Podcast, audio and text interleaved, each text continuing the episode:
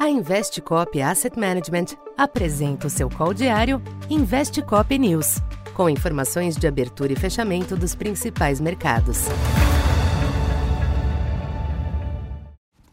Bom dia. Eu sou Silvio Campos Neto, economista da Tendências Consultoria, empresa parceira da Investcop.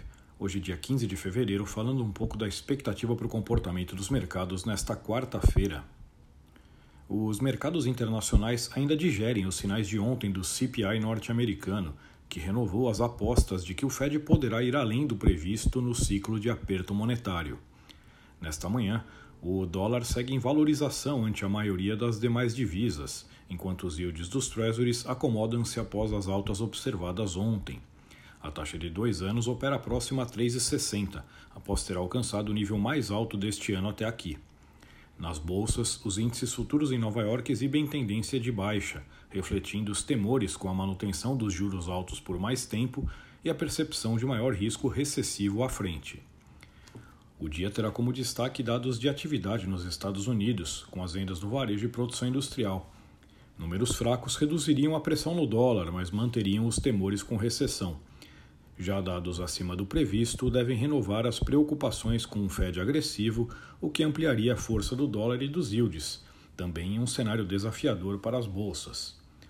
Entre as commodities, o petróleo sente a alta do dólar e opera em queda, com o barril Brent na faixa de 85 dólares, mesmo diante da elevação da previsão de demanda feita em relatório da Agência Internacional de Energia. Já o minério de ferro teve um dia de recuperação nos mercados asiáticos. Aqui no Brasil, as tensões permanentes em torno dos ataques do governo ao Banco Central devem ser temporariamente amenizadas pelas declarações dadas no final da tarde de ontem pelo presidente do Senado, Rodrigo Pacheco, que demonstrou apoio a Roberto Campos Neto e a autonomia do Banco Central. Além disso, o ministro Fernando Haddad informou que a mudança da meta de inflação não é tema da reunião do Conselho Monetário nesta semana. Participação do ministro em evento do BTG pela manhã será destaque do dia, onde ele terá a difícil tarefa de compatibilizar um necessário tom apaziguador, porém sem desautorizar as críticas feitas por Lula.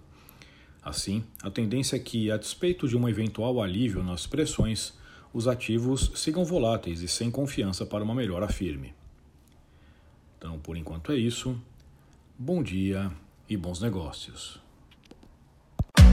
Essa foi mais uma edição Investe Cop News.